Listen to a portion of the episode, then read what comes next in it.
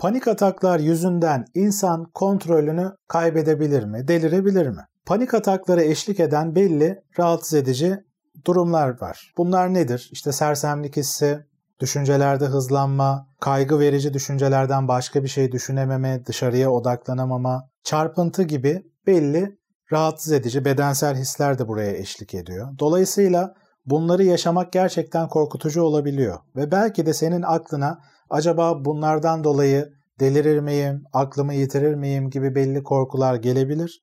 Şimdi bu korkuları gerçekten rahatlatmak gerekiyor. Doğru bilgileri alman lazım. Çünkü öbür türlü kısır döngüyü devam ettiren bir unsur haline geliyor.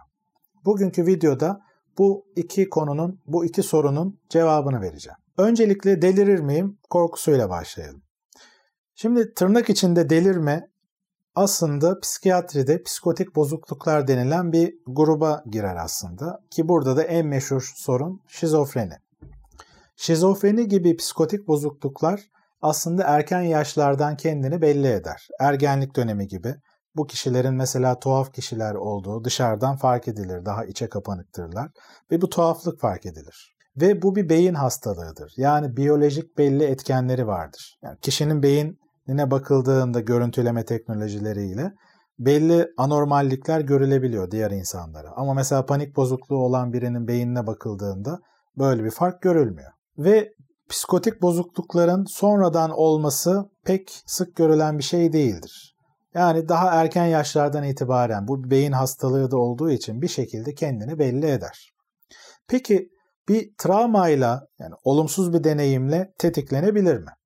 Çünkü sen de olumsuz bir deneyim yaşıyorsun ya, ya bu yaşadığım stres yüzünden, büyük stres yüzünden delirirsem diye korkuyor olabilirsin.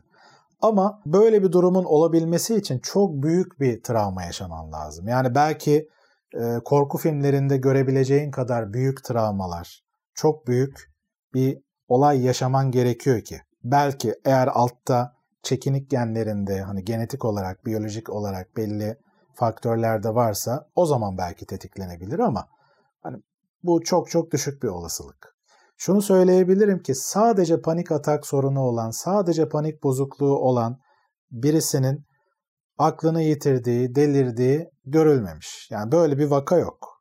Bunu da aklında tutabilirsin. Burada diğer bir önemli nokta da deliren kişi, yani psikotik bozukluğu olan birisinin gerçeklikle teması yoktur. Yani ben deliriyor muyum, ne oluyor bana, bunları düşünmez.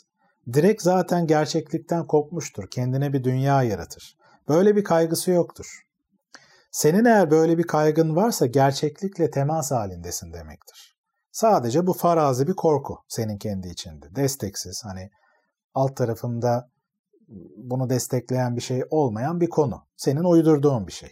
Dolayısıyla da eğer bundan kaygılanıyorsan zaten gerçeklikle temas halindesin. Kontrol sende, aklın başında demektir. Gelelim ikinci soruya. Acaba panik ataklar yüzünden kontrolümü kaybeder miyim? Şimdi kontrolü kaybetme demek ciddi bir sorun. Yani bu ciddi bir semptom aslında. Ciddi bir problem var burada. Ve bu büyük nörolojik sorunlarda, belli hastalıklarda ya da çok ağır psikiyatrik bozukluklarda belki görülebilecek bir şey. Hani psikotik bozukluklar gibi. Ve zaten nörolojik diyelim ki bir hastalığı olup kontrolü kaybetme gibi bir durum yaşayan kişi de zaten o an bunun farkında bile olmaz. Böyle bir kaygısı da olmaz. Aynı şekilde eğer sen ben acaba kontrolü kaybeder miyim diye düşünüyorsan zaten kontrol sende. Yani aklın başında, düşünüyorsun, analiz ediyorsun demektir. Bu noktada belki şunu diyebilirsin. E düşüncelerimi kontrol edemiyorum, duygularımı kontrol edemiyorum.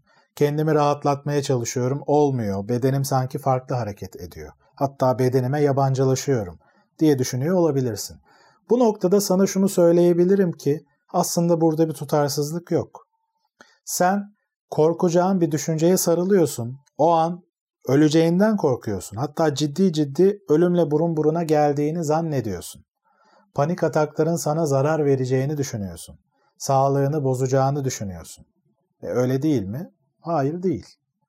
Panik ataklar nedeniyle aslında ölümle burun buruna gelmiyorsun. Sağlığına da bunun bir zararı yok aslında. Bunu ayrı bir videoda ele aldım. Dolayısıyla Şimdi sen ciddi ciddi sağlığına kötü bir şey geleceğini, zarar geleceğini, öleceğini düşünüp nasıl rahat hissedebilirsin ki? O noktada beynindeki alarm merkezine, korku merkezine sen sinyal gönderiyorsun. Şimdi kork, ben tehlikedeyim diyorsun. O noktada tabii ki kaygı hisleri gelecek. Tabii ki belli duygular gelecek. Tabii ki kaygıdan başka bir şey düşünemeyeceksin. Bu noktada yine kontrol sende. Sen düşüncelerinle bu korkutucu düşünceleri aslında seçmiş oluyorsun. Onları besliyorsun, büyütüyorsun. Halbuki bunu analiz etmen, bu düşünceler acaba yanlış olabilir mi, ben uyduruyor olabilir miyim diye düşünmen gerekiyor. Hadi ilk seferde olmadı ama doktora gittin, doktor sana sağlığınla alakalı bir şey yok, paniklemene gerek yok, bu panik ataklar da sana zarar vermez demesine rağmen hala hayır zarar verebilir diyorsan bu noktada bunu da sen seçiyorsun.